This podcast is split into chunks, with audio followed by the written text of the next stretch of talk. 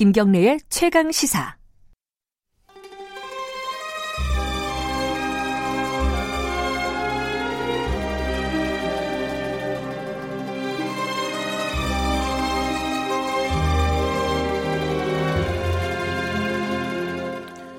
네, 진정한 보수의 가치와 품격은 무엇인지 우리 사회 이슈를 보수의 시각으로 들여다보는 시간 보수의 품격입니다. 윤여준 전 장관님 나와 계십니다. 안녕하세요. 네, 안녕하세요. 처음 뵙겠습니다. 네, 수고 많으시겠습니다. 영광입니다. 아, 별 말씀. 아 근데 저희 앞에 나오는 음악이 대부 음악이잖아요. 네, 예. 그거는 장관님이 선택을 하신 겁니까? 아닙니다. 아 그래요? 저한테 그런 선택권이 마, 있나요? 마음에 드시나요? 노래는? 아니, 네, 저는 원래 좋아하죠. 대북 음악을 좋아합니다. 알겠습니다. 오늘은 좀 뭐랄까요, 좀 무거운 얘기입니다. 그 청와대가 요새 어, 많이 여러모로 좀 시끄럽습니다. 네. 그리고 어, 심지어는 뭐 그런 언론에 그런 얘기가 나오더라고요. 뭐 인용한 건데요. 정권 말기에나 터질 일이다. 자, 그 민정수석실 산하 특감반 비위 혐의. 뭐 그 전에도 뭐 음주운전도 있었고요. 뭐 폭행 사건도 있었어요. 경호처 직원. 네.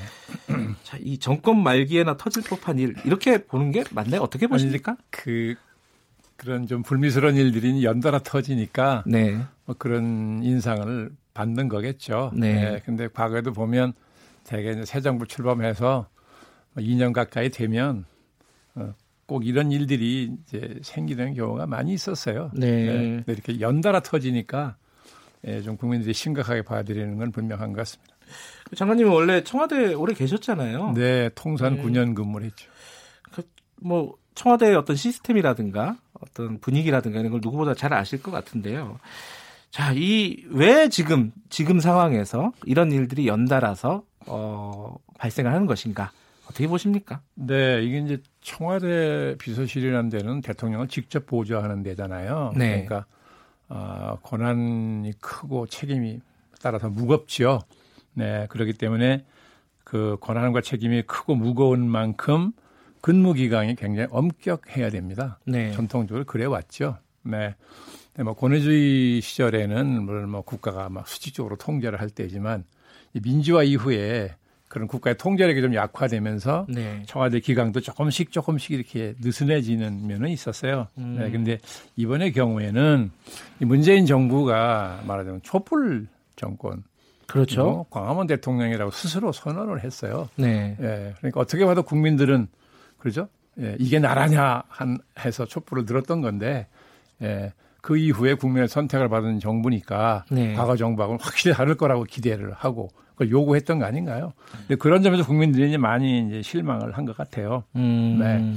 그런데 이, 이 그러기 때문에 제가 보기에는 청와대 임종석 비서실장이나 조국 민정수석이 처음부터 비서실 출발할 때부터 부터 과거 같은 뭐 수직적 통제는 아닐지라도 자율적인 예, 그런 기강을 만들어서 예, 분위기를 잡았어야 되는데 예, 그걸 안 했는지 못했는지는 모르겠습니다만 네. 예, 그 제대로 이루어지지 않은 거죠. 그런데다가 중간에 보면 임 실장이나 조 수석이 SNS를 통해서 자 개인의 의견을 밖으로 발표하는 예, 왕왕 뭐, 있었어요. 예, 있었죠. 이거 사실 제 상식으로는 있을 수 없는 일입니다. 아하. 아, 대통령 비서실장이나 수석 비서관이 사견을 밖으로 얘기, 얘기하는 걸 하면 안 돼요.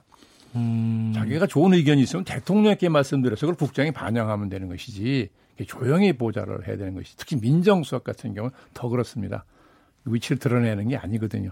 오죽 하면 국회도 안 나갔잖아요. 저 관행적으로. 출석을 안 하죠. 그러니까 그래서 민정수석은. 그런 거거든요. 예. 그러니까 숨어서 일하는 자리인데 음. SNS로 막 자기 의견을 발표한다.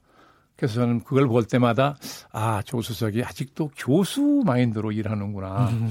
예, 본인은 뭐 시대가 바뀌어서 괜찮다고 생각할지 모르겠으나 네. 그거는 상, 상도에서 벗어난 그, 그 거거든요. 네. 그래서 이런 것들이 복합적으로 작용을 해서 청와대 기강이 예, 모르는 사이에 빨리 느슨해진 거 아니냐. 아하. 예, 그러니까 저런 게 나타나는 거거든요. 네. 근데 이제 어떤 이슈나 사건이 있으면요. 그 사건 자체보다도 그거에 대응하는 방식이 더 중요하다. 그렇죠. 굉장히 이런. 얘기들이 많지 않습니까? 네. 예. 요번에는 네. 좀 미온적인 게 아닌가. 비리 당사자들에 대한 어, 태- 어, 처리도 그렇고요. 어떤 언론에 대한 네. 어떤 발표 방식도 그렇고 좀 미온적이다. 어떻게 보세요? 아니 우선 언론계에서 얘기하는 걸 보면 네. 이 사건이 발생한 지가 한참 됐는데 그렇죠. 언론이 보도를 안 했으면 그냥 넘어갔을 거라고 생각하는 거잖아요.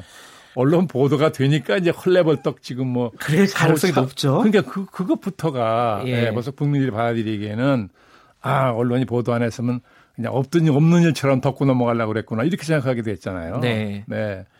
그런 건 정말 잘못한 거죠. 그리고 지금 지금도 계속 그 언론의 보도를 따라가는 형태로 지금 어 어떤 대응이 이루어지고 있어요. 예, 네, 그러니까 이제 그 청와대는 특히 이런 네. 일이 생기면 에, 제가 이런 표현을 흔히 많이 씁니다. 네. 이게 따기로 볼따기를 맞은 거냐, 예. 주먹으로 급소를 맞은 거냐, 예. 그걸 판단 빨리 해야 된다는 거죠. 아. 예, 이게 따기로 맞은 건 소리가 요란하지 않 별로 대, 저, 손상이 안 돼요. 그렇죠. 근데 이게 주먹으로 급소를 맞으면 소리는 안 나는데 상처 심하게 받는 거거든요. 아. 이걸 빨리 판단해서 수습을 해야 되는데 아마도 경험이 부족해서 그렇다고 보는데 그 판단을 잘못한 거예요. 아, 이번엔 따기로 네, 생각했군요. 대, 초기 대응을 어떻게 할 것이냐는 게 음. 굉장히 중요합니다. 모든 일의 수습이 다 그래요. 특히 청와대는 더 그렇습니다. 근데 그런 판단은 흔히 말하는 정무적 판단인데 네. 그런 판단을 할 경험을 한 분들이 아니잖아요. 지금 계신 분들이. 음. 뭐 그래서 그러지 않았나 싶어요. 임정석 실장 그래도 정치 경험이 좀 많이 아니, 있으시잖아요. 그러나 뭐 국회의원으로서 재선했던 음. 분이지 네. 정부에 들어와서 더군다나 청와대에서 근무한 경험은 그건 음. 없는 거잖아요. 네, 그러니까 뭐 나쁜 뜻이었어라기보다는 네. 그런 경험 부족에서 온 오판 아니냐 저는 아, 그렇게 해석하는 그 초기 거죠. 대응에서 오판이 있었다. 저는 그렇게 보는 거죠 저는. 예. 네. 근데 지금 이제 야권에서는 당연히 어, 그 민정 라인 있지 않습니까? 예, 예. 그뭐 민정 수석 당연히 조국 수석에 대한 얘기도 있고 그 수석을 또 책임지는 비서실장에 대한 임정석 실장에 네, 대한 얘기도 예, 있고 예. 사퇴를 하라 이런 얘기가 있는데 그 얘기는 뭐 당연히 뭐 당연히 야당으로서 할 수 있는 얘기잖아요. 근데 그렇죠. 그게 아니라 지금 여당에서 조홍천 의원이 예. 임정수석 나가라. 그, 그, 그거는 그 조홍천 의원은 공직기강 비서관 했던 분 아니에요? 그렇죠. 과거에? 비서관 네, 그러니까 누구나 잘 알죠. 네. 예, 그러니까 저는 조홍천 의원의 그 얘기를 보도에서 봤어요. 네. 저는 조홍천 의원의 의견이 아주 합리적이라고 생각을 하죠. 아 그렇습니까? 네. 예. 비서실장까지는 몰라도 네. 제가 볼 때는 문재인 대통령이 이제 곧 귀국하실 거 아닙니까? 네. 네. 그러고 나면 이 문제를 수습하는 데 있어서 저는 뭐 어쩔 수 없이 조국 수석의 경우에는 읍참 마속을 해야 한다. 음. 제갈량이 이제 자기가 가장 아끼는 장소인 마속에 목을 렸잖아요 네. 이게 군의 기강 때문에 그런 거잖아요. 네. 기강이 무너지는 군은 오합지졸이기 때문에 그런 거 아닙니까? 청와대도 마찬가지예요. 군은 아니지만, 예, 그러니까 이건 뭐 어쩔 수 없이 예. 읍참, 읍참 마속 할 수밖에 없다. 저는 그렇게 생각을 합니다. 지금 대통령이 비행기에서 그 순방 중인 네. 어, 비행기에서 어, 많은 일들이 국내에서 나를 기다리고 있다. 네. 이런 네. 취지의 말을 했어요. 그 뉘앙스를 어떻게 읽으십니까? 오면은 아, 그런 읍참마속으로 할 걸로 보이십니까? 아, 그 부분이 제가 자신이 없어서 걱정스러운데요. 네. 지금까지 보거나 듣는 말로는 문재인 대통령이 굉장히 인정이 많고, 음. 그죠? 그죠? 뭐 결단성이 부족하다 뭐 이런 얘기를 많이 하잖아요. 음. 네, 그러니까 아, 남을 배려한다든가 남을 생각하는 마음은 착한 마음이죠. 선의의 네. 선의. 예. 그 선의 자체는 좋은 덕목입니다. 네. 그런데 국정의 최고 책임자는 항상 선한 게 덕목일 수 없어요. 그리고 이런 말이 있습니다.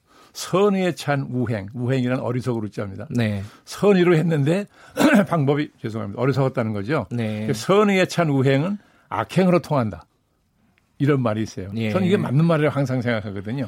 아, 그 예. 지옥으로 가는 길은 선의로 포장돼 있다. 이거랑 비슷하네요. 아무리 선한 선한 동기였더라도 예. 방법이 잘못되면 결과는 나쁜 결과가 온다는 겁니다. 예. 네, 그러니까 저는 이런 면에서도 저는 이번에 문 대통령은 그런 결단을 내려야 된다고 생각하는데 그 양반의 그 평소의 심성이나 그걸로 봐서 꼭 그럴까 하는 건 잘 모르겠습니다. 알겠습니다. 지금 뭐 어, 뉴질랜드 갔다가 돌아오면은 어떤 조치들이 이루어지는지 한번 지켜볼 네. 어, 내용인 것 같고요. 뭐 국민들이 다 지켜볼 겁니다. 예. 네. 자유한국당 얘기 잠깐만 해볼게요. 지금 뭐 원내대표 지금 선거전이 이제 시작이 됐고요. 네. 사실상 그리고 어, 당권 경쟁도 지금 뭐 내년에 있지만은 벌써부터 이제 움직임이 좀 있죠. 지금 뭐 개파 간의 어떤 싸움이다 이렇게 구도를 잡고 보도를 하는 기사들을 많이 봤어요. 어떻게 보세요? 이게 바깥에서 아니, 뭐 보시기에는 아니 지금 민 자유한국당이 뭐 친박 비박이라고 하나요? 뭐 하여간 이렇게 갈라져 가지고 예, 예, 뭐 복당파 잔류파 예, 뭐 이런 뭐, 얘기도 예, 하고요. 뭐 예. 갈등을 이어오는 게 뭐 어제 오늘 일이 아니고 네. 더군다나 원내대표나 뭐 전당대회 대표 선출 같은 그런 중요한 선거가 있으니까 당연히 그렇게 갈라져서 뭐 경쟁을 하겠죠. 네. 네. 그러니까 뭐, 뭐 그렇게 보면 자연스러운 현상이죠, 뭐. 근데 지금 나오는 후보마다 예를 들어 뭐 나경원 후보도 그렇고요. 뭐 김학영 후보도 그렇고 원내대표 후보들마다 개파 정치를 청산하겠다. 이게 모토예요. 근데 알고 보면 뒤에서는 지금 개파들을 다 이렇게 좀 정리하고 다듬는 과정이다 이런 식으로 해석하는 사람들이 아, 많아요. 개파 정치 청산하겠다는 거는 뭐 네. 명분상 그렇죠. 예. 개파 정치 하겠다고 그럴 수는 없잖아요. 국민이 하지 말라는 것처럼 안 하겠다고 했으니까. 예. 더군다나 지금 비대위원장은 절대 안 된다고 그랬잖아요. 예. 그러니까 말은 뭐 그렇게 하는 거지만 실제로 표를 얻으려면 개파 따라 득표 활동하는 거 아닌가요? 음, 뭐 현실적으로는 어쩔 수 없다. 항상 그래왔고 지금도 그럴걸요. 아, 네. 이게 아, 그러면은 자유한국당도 사실 어, 촛불 전국 이후에 많이 쪼그라들었잖아요. 네. 뭔가 어, 개혁되고 새로운 모습을 국민한테 보여줘야지 표를 많이 얻지 않겠습니까? 계속 이 상태가 지속되면은 자기 자신이 힘들 텐데 자멸하는 거죠, 자멸. 아 지금 상황이 그렇다고 보세요? 아, 그럼요. 아. 아니 세상에 자기들이 추대한 대통령이 탄핵을 나갔어요 국민한테 예. 네? 국정농단으로 그랬는데 탄핵에 찬성했냐 반대하냐는 것만 가지고 시비를 걸지. 음. 예? 예. 거기 책임진 사람 한 사람이 있었어요? 음. 예? 아, 당이 뭐 친박 비박을 떠나서 자유한국당 전체로 국민에게 참여를 했어야 돼요. 어떻게 했으면 그런 지경을 만드느냐 말이죠. 예? 근데 그런 거 없었잖아요. 그러니까 국민들이 지금 뭐라 그래도 쳐다보지도 않고 듣지도 않아요. 그걸 메신저 거부 현상이라고 그러는 거 아닙니까? 메신저 거부 현상이요. 네. 예. 어, 정치라는 게 계속 정당이 메시지를 국민에게 내보내서 동의를 얻는 건데 그 지지를 얻는 거잖아요. 무슨 말을 해도 안 듣는 거예요. 아 메시지가 아무리 좋아도 내보낸 내보낸 예. 주체를 불신해 버리니까. 음. 네, 그, 그 걸려 있어가지고 제가 저런 상태로는 예.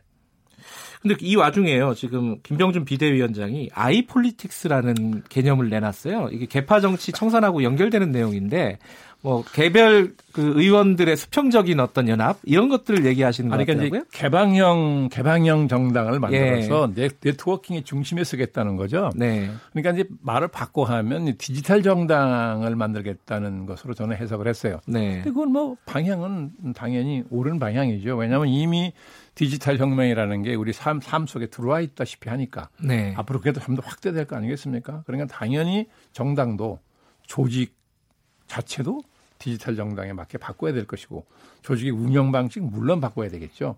그렇게 보면 뭐 이 문제 의식은 뭐 정확하다고 해야 되겠죠. 근데 문제는 네. 디지털 정당으로 바꿔서 네트워킹의 중심에 서서 뭘 하겠다는 거야. 네, 이게 중요한 거잖아요.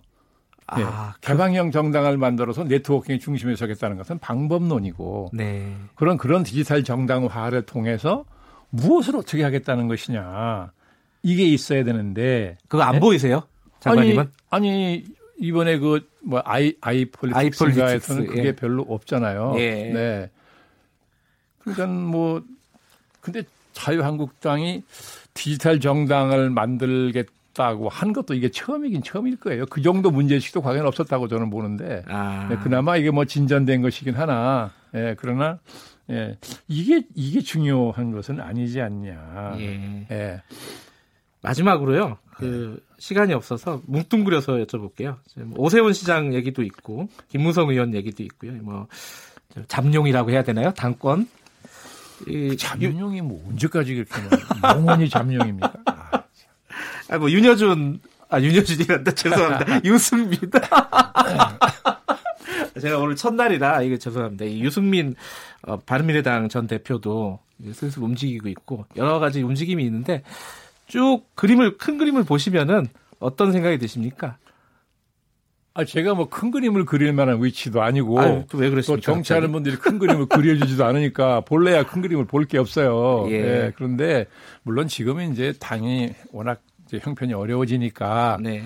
뭐 전에 당에 같이 있던 분들 뭐 이렇게 자 어? 예, 다시 좀 힘을 합쳐서 하자 하는 그 심정은 이해하지만 예, 그분들이 지금 다시 자유한국당에 들어오거나 어떤 중책을 만든다 그래서 네. 국민들이 자유한국당을 새롭게 평가하겠느냐 저는 아닐 거라고 보는 거예요. 그 정도 수준의 예, 개혁 쇄신 갖고는 예, 국민의 신뢰를 회복하기는 전 어려울 거라고 봅니다. 알겠습니다. 나눌 말씀이 많지만은 여기까지 오늘은 하겠습니다. 감사합니다. 네, 수고하셨습니다. 보수의 품격 윤여준 전 장관님과 말씀 나눠봤습니다. 지금 일라디오 최, 김경래 최강 시사 듣고 계신 시각이 6시, 아, 8시 45분 38초 지나고 있습니다.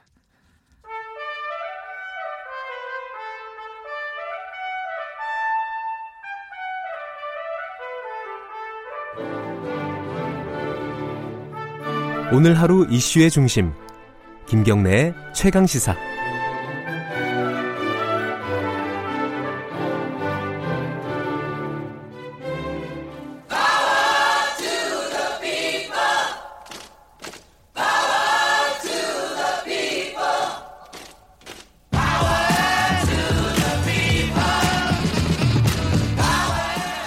네, 의뢰 입장에서 의뢰 목소리를 통해 함께, 사는, 함께 사는 세상을 생각하는 시간.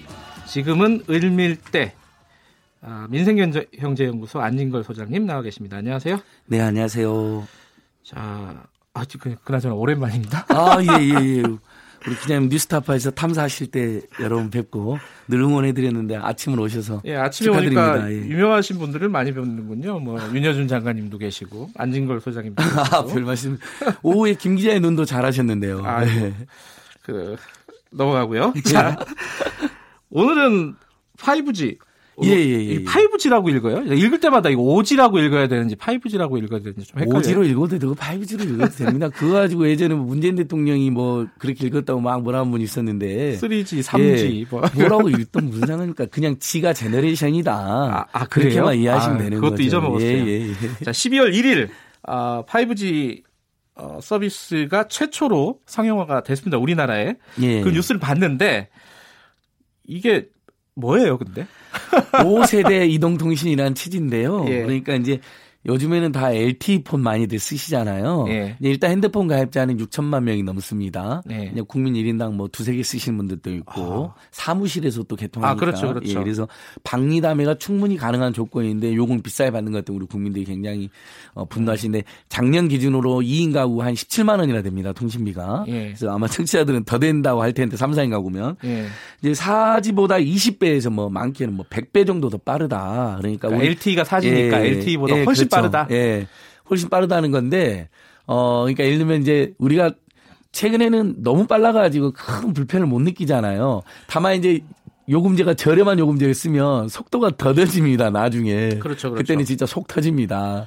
그렇긴 한데 어 예를 들면 그 고화질 동영상을 아주 단숨에 다운받고 전송할 수 있다. 이렇게 생각하시면 될 것 같아요. 예. 그러니까 근데 이게요, 지금, 지금은 을밀대에 맞는 아이템인가요? 이게 을이 누구예요, 이거는? 여기서는 이제 우리 통신 소비자들이 을인 것이죠. 아, 소비자가 을이다? 자, 요, 소비자가 원래 갑 아니에요? 원래 이제 소비자는 왕이다도 되는데 네. 그러다 보니까 일부 갑질하는 진상 소비도 있는데 네. 전체로 한국 사회는 어 기업 위주로 특히 재벌 대기업의 아, 독과점과 말만 다만, 왕이고 예, 네. 독과점 다만과 폭리가 일물이 지금 영화관 가도 뭐 팝콘 같은 거 500원 원가인 막 6, 5천 원, 6천 원에 팔고. 네. 가격도 다 똑같고 그래서 통신 사에서 지금 요금 다 똑같거든요. 일종의 저는 담합으로 지금 공정위세가 신고돼 놨는데 예. 자 왜 소비자 의리돼 있냐면 스마트폰 나올 때 기억나시죠? 김 기자님이나 우리 청취자들께서도 한 2008년, 9년, 10년 요 예, 그 원전인데 그, 저 그쯤에 나왔는데 예. 막 보편화되고 좋았어요. 왜냐하면 손안의 인터넷 아닙니까? 그렇죠. 그래서 좋았는데 그때 요금제가 평균 요금제가 5 요금제였습니다.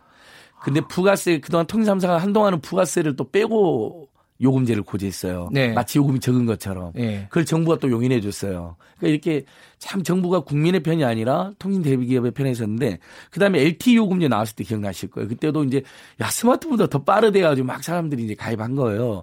그때도 대부분 요금제가 6.2 요금제 가입들을 하셨습니다. 예, 요 뭐가 나올 때마다 요금제가 예, 튀는군요. 요금제가 올라가는 거죠. 예. 그리고 그만큼 이제 어 속도를 좀 보장해서 데이터 좀 사용하려면 그 정도를 내야 되니까 음. 5 요금제, 6 요금제 내고 부가세 또 따로 냈으니까 실제 6만 원, 7만 원이 된 거잖아요. 그렇죠. 그때부터 가계 통신비가 폭등하기 시작합니다. 그래서 자 5G 어, 좋습니다. 네. 엄청난 빠른 속도, 뭐 자율주행, 뭐 사물 인터넷 이런 이야기 많이 나와가지고 네. 이게 속도가 빠르면 빠를수록 자율주행도 예를 들면 제어할 수 있는 능력이 늘어나잖아요. 딱 우리가 언뜻 생각하기에도 그렇죠. 그게 delay 뭐 예, 뭐 그러니까, 그게 없으니까 그러니까 초광대역, 초 초저지연, 초연결.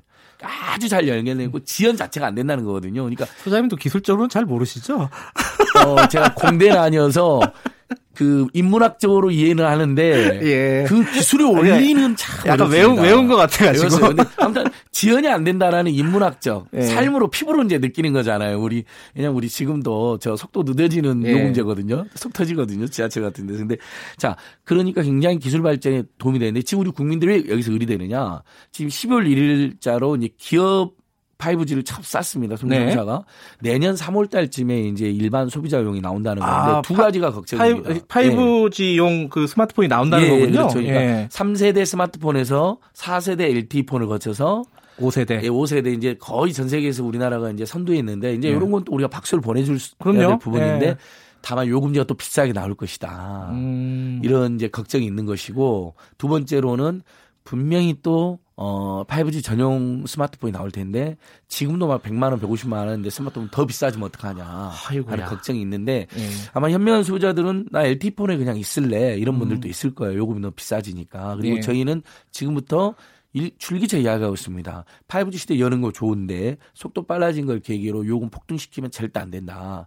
정부가 반드시 어, 요금을 폭등시키지 않게 해야 된다. 다행히 예. 시장 지배적 사업자는 SK텔레콤 예. 한 개사가 50% 점유율이면 시장 지배적 사업자고 세 개사가 75% 점유율 시장 지배적 사업자로 이렇게 보통 하는데요. 네. SK텔레콤은 요금을 낼 때 정부의 인가를 받게 돼 있습니다. 예. 그러니까 만약에 비싼 요금을 내면 정부가 인가를 안 해주면 되는 것이죠.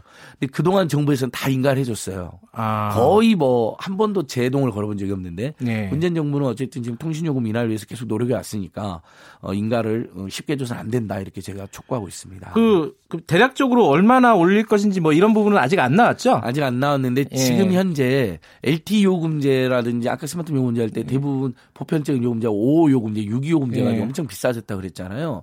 뭐 거의 비슷한 그 수준으로 내지 않을까 저희는 걱정을 하고 있는데 현재 스마트폰 요금제 제가 계속 내려라 그래가지고 LT 요금제 지금 3만 원대 중반에 1.2기가에 3기가 주는 통상 요금제가 최근에 나왔습니다. 예. 그동안에는 뭐 그거 내면 뭐 적자라고 해서 절대 안 낸다더니 올 2만 원의 보편 요금제를 국회 정부가 국회 법안을 내니까, 내니까. 그것을 막으려고 한 3만 원 아. 초중반에 1.2기가에 3기가 주는 음. 요금제 내는 거는 아마 지금 청취자들은 생각날 거예요. 그동안은 어땠냐 몇 년 동안은요. 3만 한 4천 원 내잖아요. 3천 원 4천 원 내면 네. 300메가바이트를 줬습니다.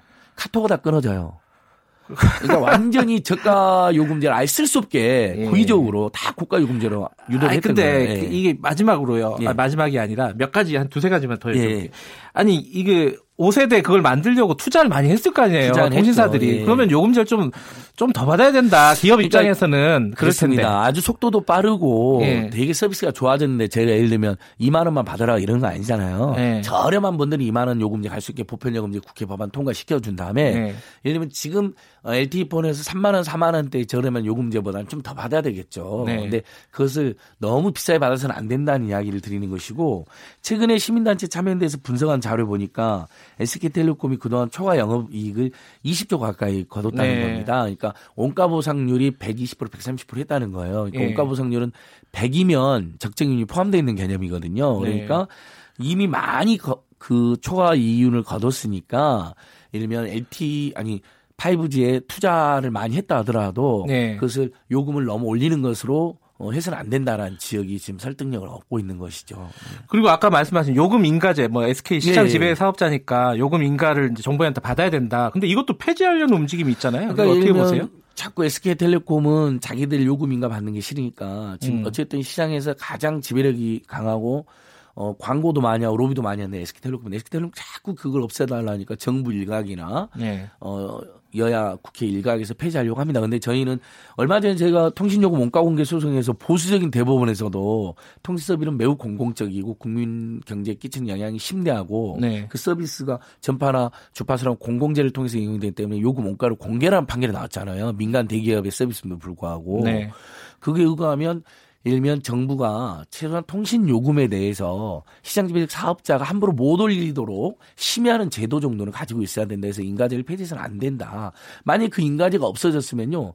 내년도에 5G 요금제 SK텔레콤 마음대로 올려도 막을 길이 없습니다. 다행히 저희가 반대했어요. 시민단체들이 인가제를 가지고 있어야 된다 해서 내년 3월에 요금제 함부로 못 올릴 겁니다. 예, 음. 인가를 받아야 되니까요. 네. 어, 이거랑 좀 얘기가 다른데 이 얘기도 오늘 좀 하려는데 시간이 없어가지고 KT 화재 이거 예. 보상 어떻게 돼가고 있어요?